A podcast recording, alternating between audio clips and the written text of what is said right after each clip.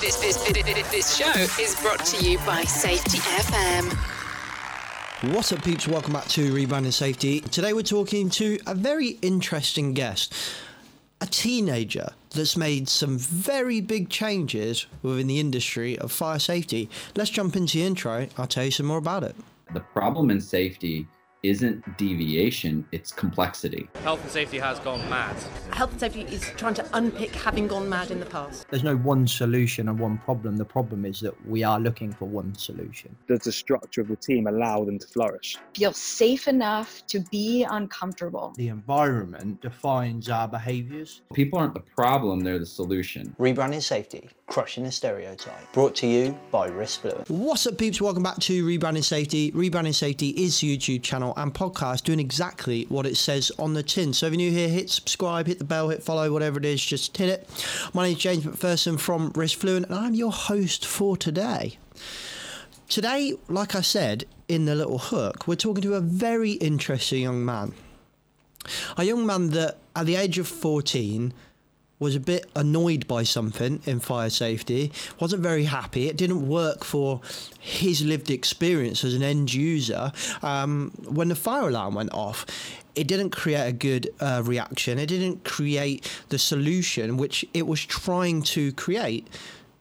So what did he do? Instead of just sitting around and moaned, he did something about it. And that has led to an industry guidance that is now available for you all to read. It's an amazing journey. What a great guy. So without further ado, let's jump into the conversation with Sonny White. Wow, Sonny, welcome to the podcast, buddy. I should actually say welcome back because we didn't go very well, technically wise. Back again, the vengeance. Yeah. How are you? Are you okay? I'm good, thank you. Thanks for having me. That's all right, mate. That's all right. Thank you for coming on. Do you want to give yourself a bit of an introduction first, and then we'll get into our conversation? Okay, so I'm Sonny. I'm 16 now, and I've done a guidance supplement for consideration, fire alarm considerations for people with sensory sensitivities. Nice one. That's amazing. Yeah. Just for clarification, you are 16 years old.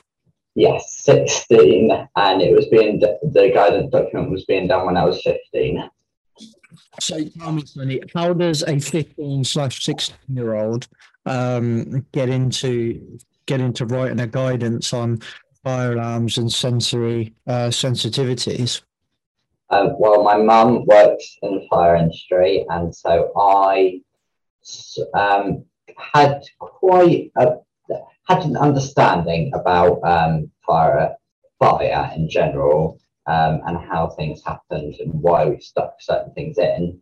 But then I saw a special needs school when they did a fire drill, and it basically went horribly wrong, and that was regarded as normal. Mm.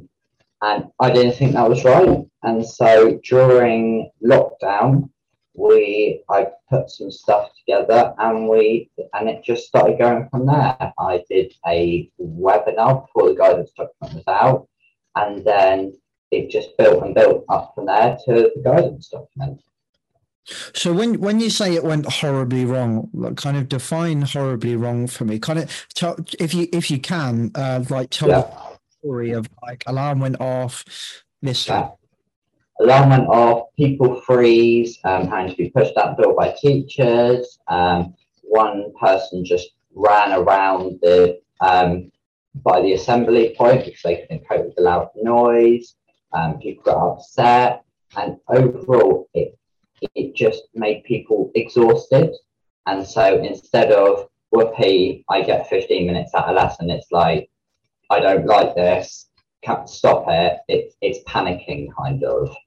And they get concerned, and it was lots of covering ears, not liking it, and stuff along those lines. Right. Yeah. So we're talking about people that kind of have sensitivities from a sensory basis, like sound, noise. So if you can, and obviously respectfully, like kind of what is the target audience here that we're trying to solve this problem for? So you said like a special needs school, for example, is a really good example. Yeah. So special needs school, but it's also, it gives you a lot of detail into the finer things such as FIDS, VADS, and sound. Those are the three key things. And it can really be taken on anywhere because people with sensory sensitivities aren't restricted to special needs schools. It's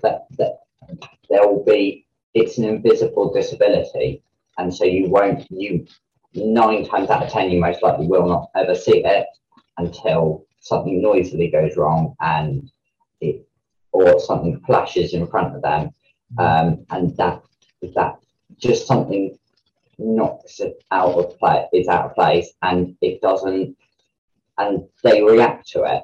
The people with sensory sensitivities are everywhere, and it's an invisible disability, and because of that they'll be in a shop, they'll be in an office, they'll be in a flat, everything, so in a hospital, they can be everywhere, and we just don't know about it because they get on with their day like everyone else. And so when, and it's not a bad thing, but it's the fact that we understand that we've got to make specific dust bell reading in a certain building, but how we do that, so what kind of tone, what kind of stuff like that, that indicates what, that can have an effect. And so the guidance document is kind of telling you how you can help that, what you can do to kind of mitigate the sound, the strobes, the VADs, and help along that. So it's really, I've heard it being used for student accommodation, some hospitals, I think, various places, kind of just, it doesn't need to be a major change. It can just be, well, instead of telling the sounders to play this sound, we can tell them to play this sound. And it's still compliant. But it's just that, or instead of just sticking it up with its default setting, let's actually just have a think about this and measure the room, and we can turn it down by 20 decibels or something, and that will make the difference. So it's kind of, it's for everyone everywhere, but when you, and it's stuck, so you can make the changes generally for other buildings, but then when you start getting special needs premises, this is when the guidance document really kind of takes off, and that's where it's kind of, that's its core area that it can do, but it's not limited to that core area. Yeah. So what was there before you guys did this new guidance? Was there anything? There was a document that got removed, made obsolete a while ago. That was a lot. That was a really large document. I can't remember the name of it, but that covered, I think, a few points of this. But there wasn't really. But then that got removed, and then there wasn't really anything on the market that told you how you can do this. It was up to the designer themselves. What could I do? It was up to their imagination, basically, if they wanted to do something. If they didn't want to, but they didn't have to, there was no information to make you aware of that either. And that's what it's aimed at to do, make people informed, because when people are informed, they can make educated decisions. Yeah, I like that. And in my kind of experience with that as well, that relationship between building owner / manager, fire risk assessor and alarm engineer is very much like a hot potato type of game. So the building manager will say, fire risk assessor, tell me what to do. And then the fire risk assessor, depending on their level of competency, might turn around and say, well, the alarm engineer needs to come in and tell us what the best type of alarm for this, because they're the specialist for alarms. I'm just a risk assessor. And then the fire alarm company will go, no, the fire risk assessor needs to tell you what we need for this building. And then it will bounce around, and then you end up getting nowhere. And typically, in my experience, the alarms engineer will just put in the basic alarm, or or the like way over the top type of alarm, like just detectors and beacons and absolutely like they're being paid per square. Yeah. There is little kind of guidance, but also just connection, positive relationship between the two. So, you know, ultimately having this guidance might help that relationship, I think, which is really nice to see, particularly for those more higher risk, more complex buildings like special needs premises. Yeah, especially that. It's not, I haven't heard of any special needs buildings that have been put in yet, but there is kind of a stage 2 of it coming up soon, which will be a lot more detailed within that. So so this is quite open, and this guidance document will be used to judge a few things and just kind of, this is your building, how can you do this? Because, as you say, it's been bounced around in a ball game, and then once someone actually makes the decision and we stick something in, it often is we've spent 6 months already debating or something. We need it in now. We're not going to have time to sit around and consider stuff. Whereas when we just have a thing, it doesn't need to be very long, but we'll make a good system that will help people. Mm. Yeah. I like that, mate. Which really is what we're trying to do, right? I think sometimes we might lose sight of that. So the kind of, you've touched on it, and I want to make sure that we get this right. Like the two main issues we have here is just the sheer volume of sounders is just overwhelming, and just response in certain people. Yeah. So the volume of the sounders does cause cause people to react, and that is one of the big things, is that when we do fire drills, lots of people go, well, it's fire drill, you wouldn't know if there's an actual fire, so we're not going to tell anyone, so we set the alarm off and everyone panics.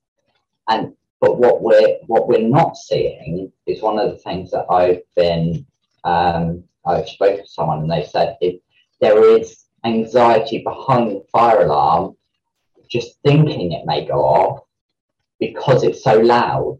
So because it's so loud, people will sit there and get concerned that someone may press call point or they may have fire drill, and it will just overwhelm them. And basically it will eat away at them throughout the day. And eventually by the end of the day, they're exhausted. And it's like, is it going to go off today? Are we going to do it now? Is it in 5 minutes? And everyone just kind of starts to panic a bit. And because the sheer volume, it's so loud. It's as if someone's just set off a firework right next to them. And that's one of the big things. Because people with sensory sensitivities often don't like it very loud. So when you're speaking special needs classrooms, for example, they're very quiet places. We're not normally doing, let's sit and have a group discussion in 3 groups, and it's all really loud. Even in that, it's often in a large room, and we're all very quiet, and we're all kept to ourselves. And it's not, we're not going to need the fire alarm to try and battle against the sound, because it's not that loud in the room. So if we lower the sound level to a nice quiet tone, because there's nothing's going to stop the fire alarm being heard in special needs schools, because they're not loud. It's not like we're trying to do a concert hall. They're massively loud, and so we're going to need to come up with some solution to get over that.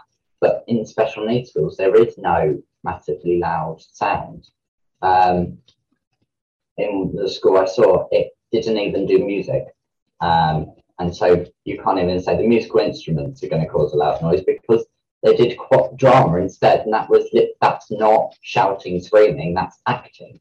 And so there is There's nothing to need to go over to go massively loud. And so when you set the sounders, you can then set them quieter and lower, and you can you then will be able to, that won't cause people to react as adversely to the sound. Yeah. If that answers it in a roundabout way.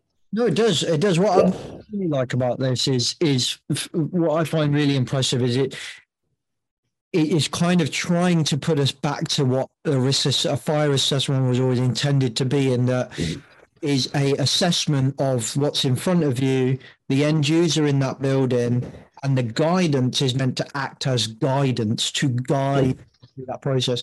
Actually, very much become over the years has been. Without getting on my soapbox, I don't want to get on my soapbox here. I'm going to try and come up with a way to do it. But I think because of the variations in competency with fire risk assessors, there's been basically we need to follow the exact letter of the guidance and force every building to fall in line with everything without actually holistically looking at what we're trying to do here. So, yeah. A lot of the time, I'll go into a building and they'll be like, all of the doors are fire doors, for example, and they all need to be. And then you like, actually, if you just look around at the building, and look at the original designs of the building, actually only 50% of these are required to be fire doors. It just so happens that they are fire doors. So there's a lack of kind of actually risk assessing, in my opinion. And using the guidance and the design drawings and so on, and your knowledge of who's in that building, who uses that building, to make risk-based decisions, which is essentially what Stefan is. And what I like about the work that you've done and the team that you've been working with, it kind of tries to encourage us to go back down that route and consider who's in this building. And I always find it really, it's a completely different type of area. And obviously you couldn't take this and take this example and put it somewhere else. But just as an example of something quite similar, when I went on a cruise for my honeymoon, and this really big induction onto the ship, and a big part of it was safety, and a massive part of it was fire safety. And so every single room in this ship has a detector on it. And if that detector detects something, we will ring your phone. And if you answer your phone, we'll ask you if there's a fire in the room. If you don't answer your phone, somebody will already be on the way to your room to check the situation. There will not be an alarm go off. And I remember just thinking about it and looking around the room, and you could tell some people were quite uncomfortable with the idea that there's no fire alarm. But can you imagine if there was a fire alarm on a ship and all God knows how many thousands of people were just panicked and absolutely, haywire on a enclosed steel, like in a massive, vast ocean? Would just be a bad idea. And a very different customer base, but a very similar notion. What we're trying to do is manage a fire, deal with a fire, people, but without causing a panic. And it's quite similar in a way to what you're trying to do, I think. Yeah, so I know BS5839 part one really well. I've read the sound of dust spell reading very well. And so I've gone through, and it does say, it should be 65 decibels, but there's you can go away from that. And there's a reason why we can go away from that, because the 65 dB will not always be suitable for every single building. It will be suitable for the majority, but not for everything. So for other stuff, you have to do it yourself. And I think people have forgotten some of that, and we decide that we go, it must be this. It must be in accordance with this. But actually, it doesn't have to be. It can be a bit out. It can be outside the box thinking, basically, and we can do that. Yep, 100%, man. And that comes back to kind of what I was saying. If we're treating, we got to a point where we're treating guidance as more and guidance combined with a fire risk assessment is to enable you to do a job. Like so many times that we get called in to do a fire assessment, and so many times it's like a heritage building. Just a different example, but related to what you just said. And I always get the old fire risk assessment, and if it's available, and have a look at it. And 9 times out of 10, the fire risk assessor is trying to commit this building to the 2022 building standards, even though this building was built in like the 1600s, and you were just never going to be able to do that. And in a way, it's that same notion of like this fear of blowback on me as a risk assessor is basically forcing me to not take a risk-based approach. And maybe they're like the variance in competency, and that I think has a big impact. But you know, I'll just use one example of a shoe factory in a local town that I went to the other day. Was like, I don't know, 1800 maybe this building was built. We used to have like a terrace street of houses, and then they'd smack a factory in the middle of this terrace street. A great idea for like customer, your employees living next door to workplace. Horrendous idea for just anything other than that, really. Yeah.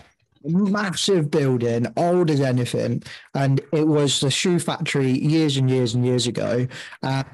Now it still is a shoe factory, except now in 2022, and building standards are very different, and fire safety guidance and legislation and standards that we expect to operate to are very different. And the last fire risk assessor pretty much wanted this factory being knocked down and rebuilt. That was the only way that you were ever going to get proper, you know, up to date, get it up to date to modern day standards. And I was like, but you have to, you can't follow the guidance, because this is, you can't follow, say, like, I'm trying to think of an example, means of escape, for example, from the top floor went back into the second floor. So you were going into a protected staircase and then going back into like a hazard area to go into another staircase, which is pretty much a no-no. You couldn't change it. Like it just is what it is. Like you have to knock the whole top floor off and put a new top floor on. It would never work. So we did the risk assessment and basically just did it as a risk-based approach. And then we had the fire service in a couple of weeks later, but was just coincidentally booked in anyway. And they had the exact same response that we did and said, well, there's no way you can hold this to current standards because it's a, I don't know, whatever it was, 1800 building, but previous fire risk assessors had. And again, that's just another example, I think, of maybe the wider issues within the fire profession, which I think probably your mum could talk a lot more than I could, let alone the both of us. But, you know, I think it's a very complicated space. And that's what I really like you've done in this guide is it's just kind of gone through through your own experiences, identify the profession needs a bit of help. And you as user have gone and done something at the age of bloody 15, which is just mind blowing. Yeah. Well done, mate. Well done. So we kind of spoke about the decibel level of the training. I'm kind of lowering it down, and I think one of the biggest issues we're talking about here is confidence to be able to do that, right? We might look to the fire risk assessor, and we've kind of already spoke about that. So often I think we might look to working with the local fire service as well. I think that relationship there seems to have waned for sure. I mean, in your example at your school, just curious, were the fire service involved in that conversation at all, or was the school mostly just leading that conversation? I don't even think the school was leading that conversation. I think it was, here's the design, stick a fire alarm system in. It was all kept to the building company. Building company just knew they were building a building. They didn't know it was for, they may have known it was just special needs, and they may have just kept them to themselves. Sorry. What about, do you kind of raise the, you did, was there a subsequent conversation after that, or? So during the design, we raised I raised the thing that what about sticking the voice fire alarm system in? And so the head teacher contacted the company and they went, yep, okay, it's an extra £5,000. That's the end of the conversation, basically. Yeah, we're paying £2 million for this building. No, we're not spending £5,000 on the fire alarm system, but we're spending £20,000 on a laser wood cutter. So, yeah. Whoa. And then I turn up to the new building and they put probably what they could have done with that five. They could have got that £5,000 by not sticking so many sounders in the building, because you walked in and before you even got to your classroom, you passed about 5 sounders. And I mean, it wasn't a big building. It was, it held, I think, not even 12 classrooms. It basically had corridor up, you went off to your classrooms, and that was it, and same downstairs. And before you even got there, you passed 5 sounders, and then you walked into the classroom that was probably wasn't even, you could fit probably, it was about 6 to 8 double desks in the classroom, and a space for teaching. That was about the size, and we had a cupboard that was about 1 meter by 2 meters, and within that space we had 3 sounders. At least one was a flashing light, so we had 2 in the classroom and 1 in the cupboard. I don't know why you'd need 1 in the cupboard. And then the only room that didn't was the room they thought would be the learning support hub, which was this. So as it was a special needs school, all the students needed support, but the ones that needed additional support were in the learning support hub. But of course, the learning support hub wasn't actually in that room when they moved in. So they were in the room that had too many sounders, and the classroom and the other room that they thought would be the learning support only had 1 sounder, which 1 sounder would have been enough to cover the whole, each classroom at least. Yeah. Jesus, that, I'd say that's surprising, but in my experience of building buildings, it's not surprising whatsoever. It's kind of indicative of the industry at the moment. It's disappointing in a way. You mentioned kind of voice alarms there. I think a lot of people don't realise that there's a lot of sites. So you as a customer, so like a big shopping centre, for example, and have like a pre-alarm, and sometimes that's as well, like a pre-alarm's gone off, and they might say something over the tannoy like, can Mr. Smith go to parking bay 1? And everybody knows that what that actually means is there's a fire in zone 1, or the alarm's going off in zone 1. Can you go and check it's an actual fire? I think, again, that not a lot of people know that they can utilize things like that within the guidance to be able to see if it's a real fire. We see this quite a lot in hospitals. The alarm's going off. Right, we want a 2-knock system, so we want the first knock, go and check. And then the second knock means, okay, we've got a proper fire now. Now we go into evacuation mode. And voice alarms, you could then take that the next step further, and that sounder could actually be a voice. And I think the first time we spoke, did you even say, was it yourself that said something about having like the Thomas Tank Engine kind of tune? Or was that you that said that, or somebody else has told me that? Nursery rhyme tune. So, yeah, there's places. Voice sounders are when you've got to pick the right model. So different companies do different things with their voice sounders, and they have different components built in them. And so you need to pick one with the right components built in. I always think it's best to, before you stick it in, actually come and hear it. So buy one, wire it up yourself, and just listen to it and see, could you sit there for 10 minutes and listen to that sound and not be annoyed? And if it's a yes, then that's a good one to stick in. If it's a no, back to the drawing board.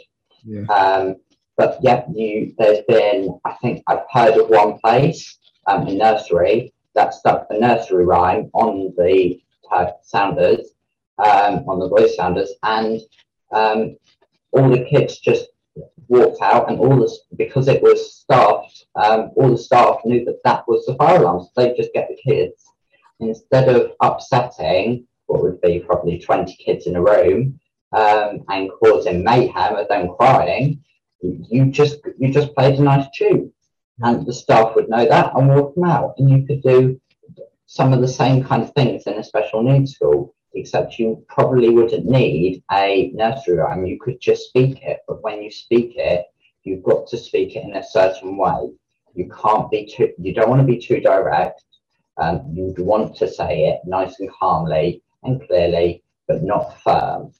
You just want to say, please leave the building by the nearest available exit. And special needs schools are staffed about one staff to 6 students. It's about roughly that. And a classroom is never normally bigger than 12, and that would have, and that if it was 12, would be regarded as a large classroom. And so there would probably be a teacher and an LSA in there. And so you then, if the alarm went off, you have 2 members of staff who could direct students if they didn't understand the voice message. And so therefore you've got trained people in there, but you shouldn't, personally, I wouldn't say you should rely on students to be trained. Mm. You should rely on the members of staff, because people react to fire alarms different ways depending on how up are they. So if they're really tired, they may not be as quick as if they weren't so tired, and stuff like that. If they're having a bad day, it may not go so well. Yeah. And so things like that. Yeah, so you can use voice sounds quite a lot. And one of the other things is with the false alarms. So secondary schools, even in special needs secondary schools, you do get people coming up and pressing the call point, and that causes anxiety, and also waste 10 to 15 minutes of a lesson. And now lessons aren't too long, so that can be in some cases 1/3 of the lesson gone. And so you lose out on teaching time. So there is a site manager on site, so why don't you put a delay on the system and just let the site manager know? And all of a sudden we've prevented 200, 300, in some cases even 1,000 students being evacuated, and wasting what could be 10, 20, 30, even 50 lessons, 15 minutes of 50 lessons. Yeah. Yeah, you could tell the difference in our schooling, that we used to purposely set the alarm off just before geography so that we didn't have to go, or we at least got 15 minutes off. You can tell it was, my school was a different type of needs, more like discipline needs. It wasn't great, but to be fair, geography was boring as shit. Anyway. Yeah. I think there's lots of interesting stuff that you kind of said there, and it really kind of demonstrates the real flexibility that we actually have here. One very simple thing is to and safely get everyone out of the building as quickly as possible. Yeah, and it's not like the technology's not already there. When you put an addressable fire alarm system in, even though it will give you the location, that some of the systems have been put in some of the biggest buildings in the country, and you've got it in a building that's got about 60 people or 200 or 300, and it's exactly the same technology as some of the biggest buildings. So why don't you utilize that and make it so that it does have a delay, or it does give you an alert prior? I've heard of one school that what would happen is the fire doors would shut when the fire alarm's activated. It would give it 3 minutes, and after that 3 minutes, then the alarm would go off and everyone would evacuate. And during that 3 minutes, all the fire doors would be shut. And so so staff may know, if they know that if the fire door shuts, there is a possibility of being evacuated. But then the site manager can go and check the cause of the alarm and see whether there is an actual need to leave the building, because most schools have fire doors already put in nearly everywhere, and so if there is a fire, it will probably be contained, or the teacher will go press a manual call point.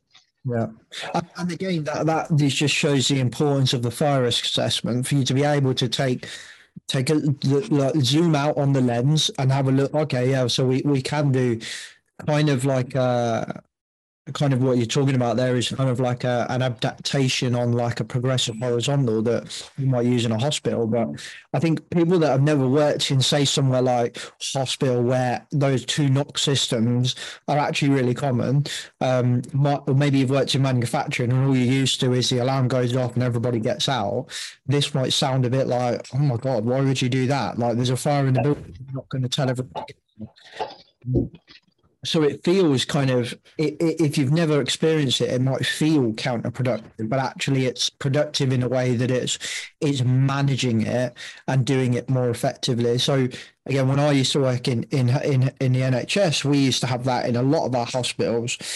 First knock would be a detector going off, and that would immediately notify the facilities staff and all the fire doors would shut. So we can, if there is a fire, it's contained, to your point, within that zone or within that compartment, but the facilities team are notified immediately to go and investigate. So they will go to the panel, find out where it is, and then start making their way up to that building. And they had, I feel like 3 minutes was, I feel like it was longer on ours. I think, I want to say 7, but that feels like a long time. But we did have some really big hospitals. But anyway, they have a couple of minutes basically, or a few minutes, to go and investigate. If they exceeded that time, the alarm went off and they'd started their progressive horizontal evacuation. If they saw signs of fire, they could hit a manual call point, and that would act as a second knock as well, and that would act all sounded. Or if another detector in a different not different compartment, but a different, like room 1 and then room 2 detector, that then counts as a second knock as well, and it goes off. So basically what you're doing is you're telling the system to look for signs of a real fire, and you're telling humans to look for signs of a real fire before we freak everybody out and everybody panics. Now, the reason we do that in healthcare is because we've got people in bed. We don't really want to move unless we really have to. And then we've got people that were in one of the hospitals, we had people that if we moved them, it was like a potential risk to their life because they were that gravely ill. So it was like, we are not moving this person until the last resort. It does feel weird if you've never been exposed to that, doesn't it, I think? So anyone who's watched Paddington Station 24/7, so I like railways as well, you'll see that they have their control room, and behind them is the fire panel with basically an LCD display, or like your clock, and it will just change. The timer will just count down, and they'll have 3 minutes on the clock, and they'll radio to the staff on the ground, and they'll go and check it before they evacuate what could be 3, 4, 5,000 people.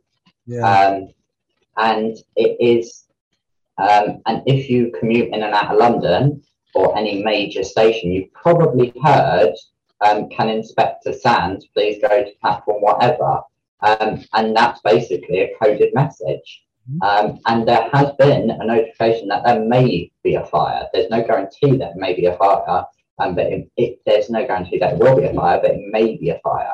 And so during that 3, 4, 5, 6 minutes that they have, they will go and investigate before they chuck everyone out. And it seems silly that the smoke detector's gone off. Why are we still all sat in the building or walking around the train station? Well, it's actually because that it may not actually be a fire. The likelihood is it's not, because everyone is so aware and alert now what could cause a fire that we are quite clear on how we can prevent fire. And so often it's somewhat in schools, vaping in the toilets, or wanting to get out a lesson, someone's pressed a manual call point, or someone has even thought that the button next to the door lets the door open. And they'll press the button, and instead of off goes the alarm, which of course then they panic because the fire alarm's going off, and they can't actually figure out how to get out. It doesn't actually do anything, so I'll go find another way. And someone's on their way down to sort out the call point before they chuck out thousands and thousands of people. Yep. Yep. Yeah. Very true. So I'm interested in the journey of this guidance then. So this, you had this evacuation, this drill, you kind of noticed there was a bit of an issue there. Yeah. Where did you go from there? Were you talking to the school first? Did you go home, have a chat with your mum about it, then go off and try and find guidance? Like, talk me through that kind of journey. So I saw all the problems that go on, and then I had a chat with my mum, and basically I didn't think it was right. And so I read through guidance documents and different things and just got a brief understanding of sound levels, and then went to the school and went, well, you can have this, you don't have to have this. And they went, okay. And that was kind of the end of the conversation. At that point, I think I was around probably 14 or 13, and when you don't have to have this, and they went, okay. And it's just 14 or 13-year-old who probably doesn't know very much, telling them something which they know absolutely nothing about. So kind of that way for the person there, but at the end of the day, I was only 13 or 14. And so it got left there, and we carried on with that system. Then we got our new building, and I went, we can stick this in. I went, okay, that's the cost, not really going to stick in. And so it kind of, and it just went on from there. And then I looked in, and over lockdown, because I had a lot of free time because online schooling didn't really work out, and so we then went through British Standard 5839 Part 1, and went through and looked at products on the market. During I think December 2020, got hold of some fire alarm kit, which included an open area sounder. That didn't really got set off. And when it did, it was inside a cardboard box, inside another box, inside another box to dampen the sound. And because there was no need for it to be that loud, and it wasn't really able to be turned down that much. Mm. And so it then progressed to there, and then my school was having a bit of change in senior management, and so kind of during that point I was able to slide in and get some decibel readings done within the school when they did their fire alarm testing on a Monday, thanks to the deputy head. And we got on to the next part, and I went on and did a webinar with Fireco, and it was based on the school, and it wasn't said which school, but it was based on the school. And I went around, dotted around where all the sounders were, what kind of level they were set at, were they set at high, low, and what was where. And so I then presented that to people, and then we, I think it was about 60 people, and we then grew from there onwards, from there onto a guidance document, and then it started to get looked at, and the FIA then finally said they publish it, and then it kind of went from there. And then the next stage is kind of starting shortly. That's looking to be started in January officially, and that will be looking in more detail at specific places where the guidance note can be incorporated, and because the guidance note is very open, what exactly can you put in? So details of kind of fire alarm kit parts and what you set them to and different things like that, and the options around it. Yeah. Wow. Yeah. Wow. It's a sheer level of determination there. But it was kind of just one step at a time, and it just kind of progressed just slowly, but it was just one step at a time, and it was never the end goal. It's kind of, do you want to do this? Yep, that's a great idea. Let's do that. Next thing. Oh, yep, that's a great idea. Let's go on that. And it's kind of just been, let's just work along this for a bit. And then an opportunity pops up, and it's kind of, let's go and do that. It's kind of like jobs. You work for one company, and another company pops up, and you go over to them. Wow. Yeah.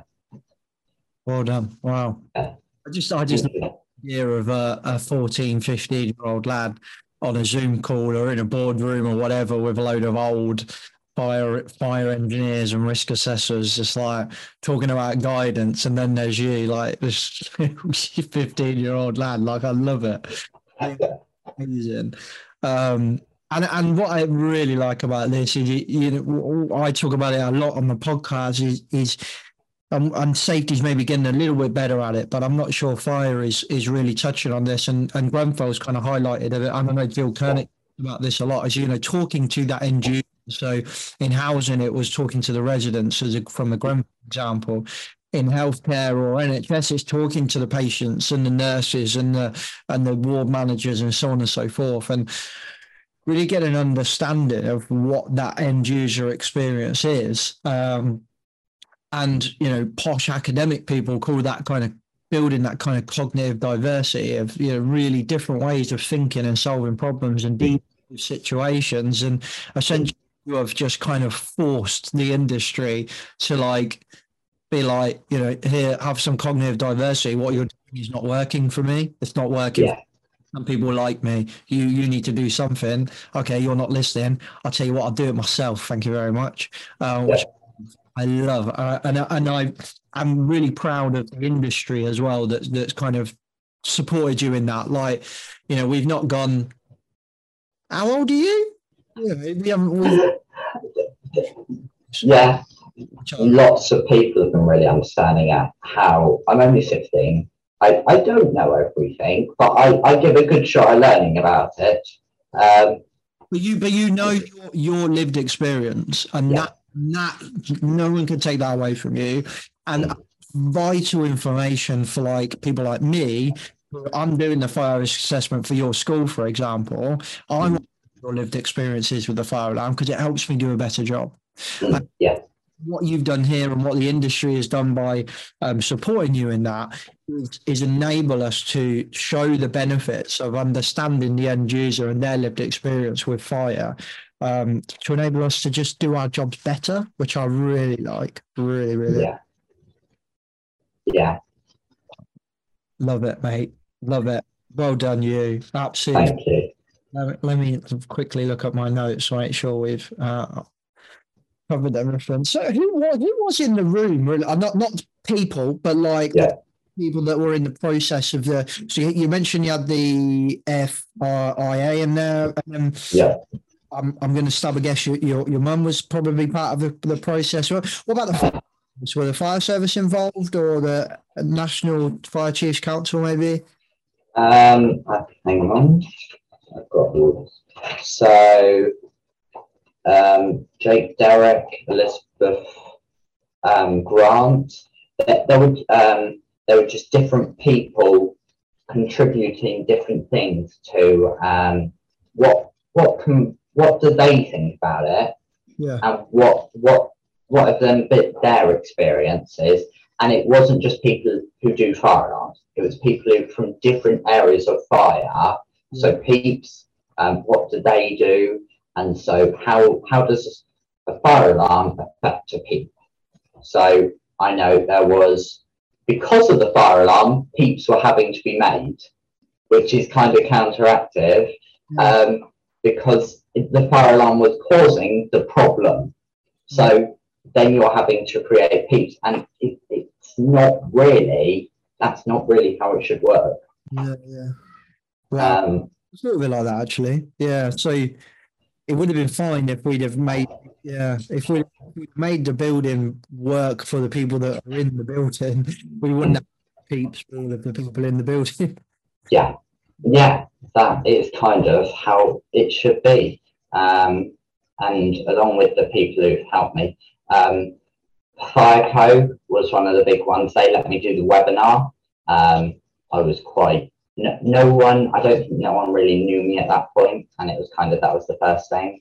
And nerve-wracking as anything, presenting a presentation in front of everyone. But it was also thanks to Matt at Millward Services that got me asked Fireco, and they let me do it. Without him, I wouldn't have actually got a webinar done. So thanks to him. And it's kind of, there's lots of people who have kind of helped along the way and just got their points. It's kind of, they get their points across and then I take it on board, and it's kind of like, then that makes me better at understanding different scenarios, because they know different scenarios and I know different scenarios. If we come together, we become, it becomes even better. Yeah. And that's kind of what is needed if you listen to what other people have to say. And sometimes it may be nonsense, but very rarely they may, if it's sounding like it's that you don't quite understand, there's probably another factor in why they came up with that decision. That why did you stick that in? It's completely irrelevant for these people, but it's completely relevant for these people. So it's kind of getting that balance as well of, we're needing this for this group of people, but not for this people. Is it still safe? Yes. So we can actually accommodate these people, even though it may not accommodate, it may not be necessary for these people. Mm. And it's just helping accommodate more and more people into the picture. Wow. You're very wise head on your shoulders. Very wise. Yes. Well, but I just pick things up as I go along. It's like, just listen to what other people have to say and then carry on. I was known in my school as, I knew quite a lot about what was going on. You just pick stuff up as people mention something. Oh, and completely irrelevant for that minute, but half an hour later, that's completely relevant and really useful. So it's kind of just making sure that you remember the information, because you may not need it for 3 or 4 years, but that one moment you do need it, it is really relevant. Do you go back into school now and be like, you know who I am? No, I've just finished year 11, so I'm on long summer holidays at the moment. And yeah, it was quite, because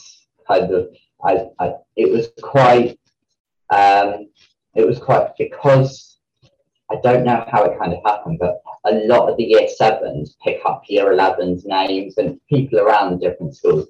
And the more that and I was one who always went and did the jobs. And so year 7s that I never knew, or year 8s or year 9s, and they'd know my name, and it was kind of like, and so you don't walk into a room going, do you know who I am? It's, you're walking into a room with half the people knowing your names already, because when the teacher goes, yes, Sonny, and it's, everyone knows my names, it's kind of, oh my goodness.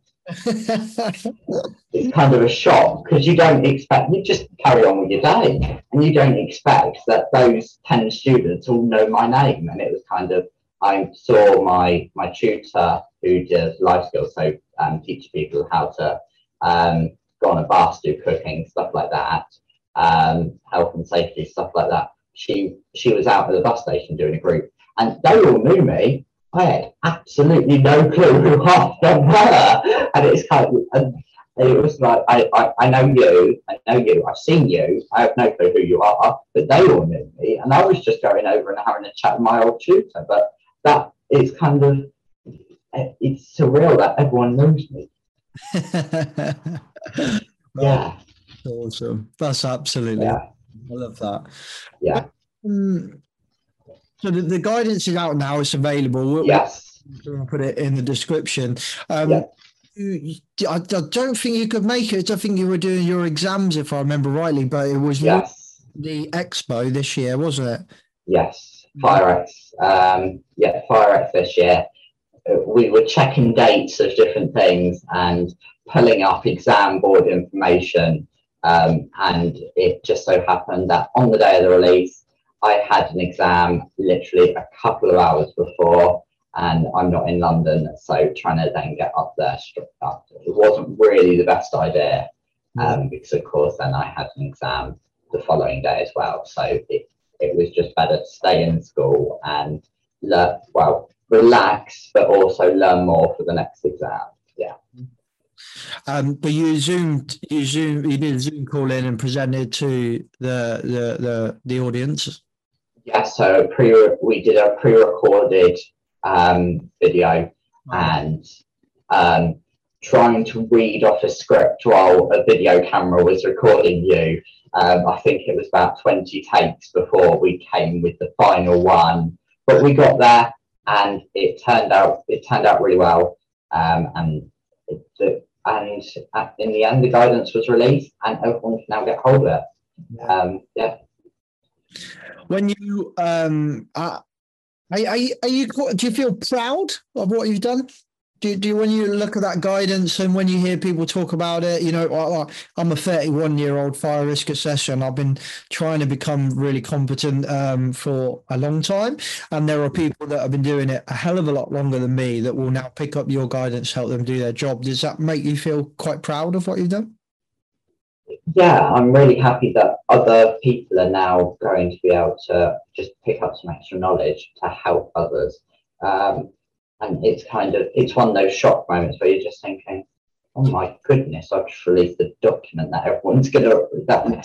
hundreds of thousands of people are going to read, and hopefully affect millions of people, hopefully, by the end of it.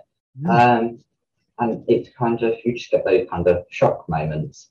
It's like when I was doing my exams, it's like, oh my goodness, I've been at this school for 5 years and now I'm doing GCSEs. It's like, it's you just carry on with your day, and then it's like it slaps you in the face. Oh my goodness, I'm actually doing this. Hit you in the face, sorry. Yeah. It's amazing, mate. It's amazing. Yeah. That guide will, you know, no matter how many times it's updated and tweaked, and it will always have started with you. Yeah. Not being happy with what's in there and deciding you want to try and do something about it. Yeah. I just think there's a lovely moral to that story, but I think you should be very proud of what you've done, mate. You know, yes. Obviously a lot of other people in that journey that should also be proud. But ultimately, if you'd just accepted the status quo and gone, no, you know, they don't think about us, and just moaned about it, yeah, it would have happened. But actually turning around and trying to do something with it, I think is, yeah, hats off to you, mate. You should be very proud. Thank you. I never do anything the simple way. So often it ends out a really good way. Yeah. No. Yeah. Really good, mate. And yeah, I'll put the guide in the link as well, so people can get hold of that. But well done. I mean, any other guides you're planning on doing next? What's next for the Sonny?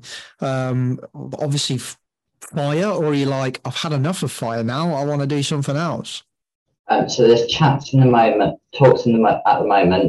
with people on doing another kind of document which uses the FIA document as the baseline, and what we can do to help other places that are already built or in design, and more specifically giving kind of more precise information.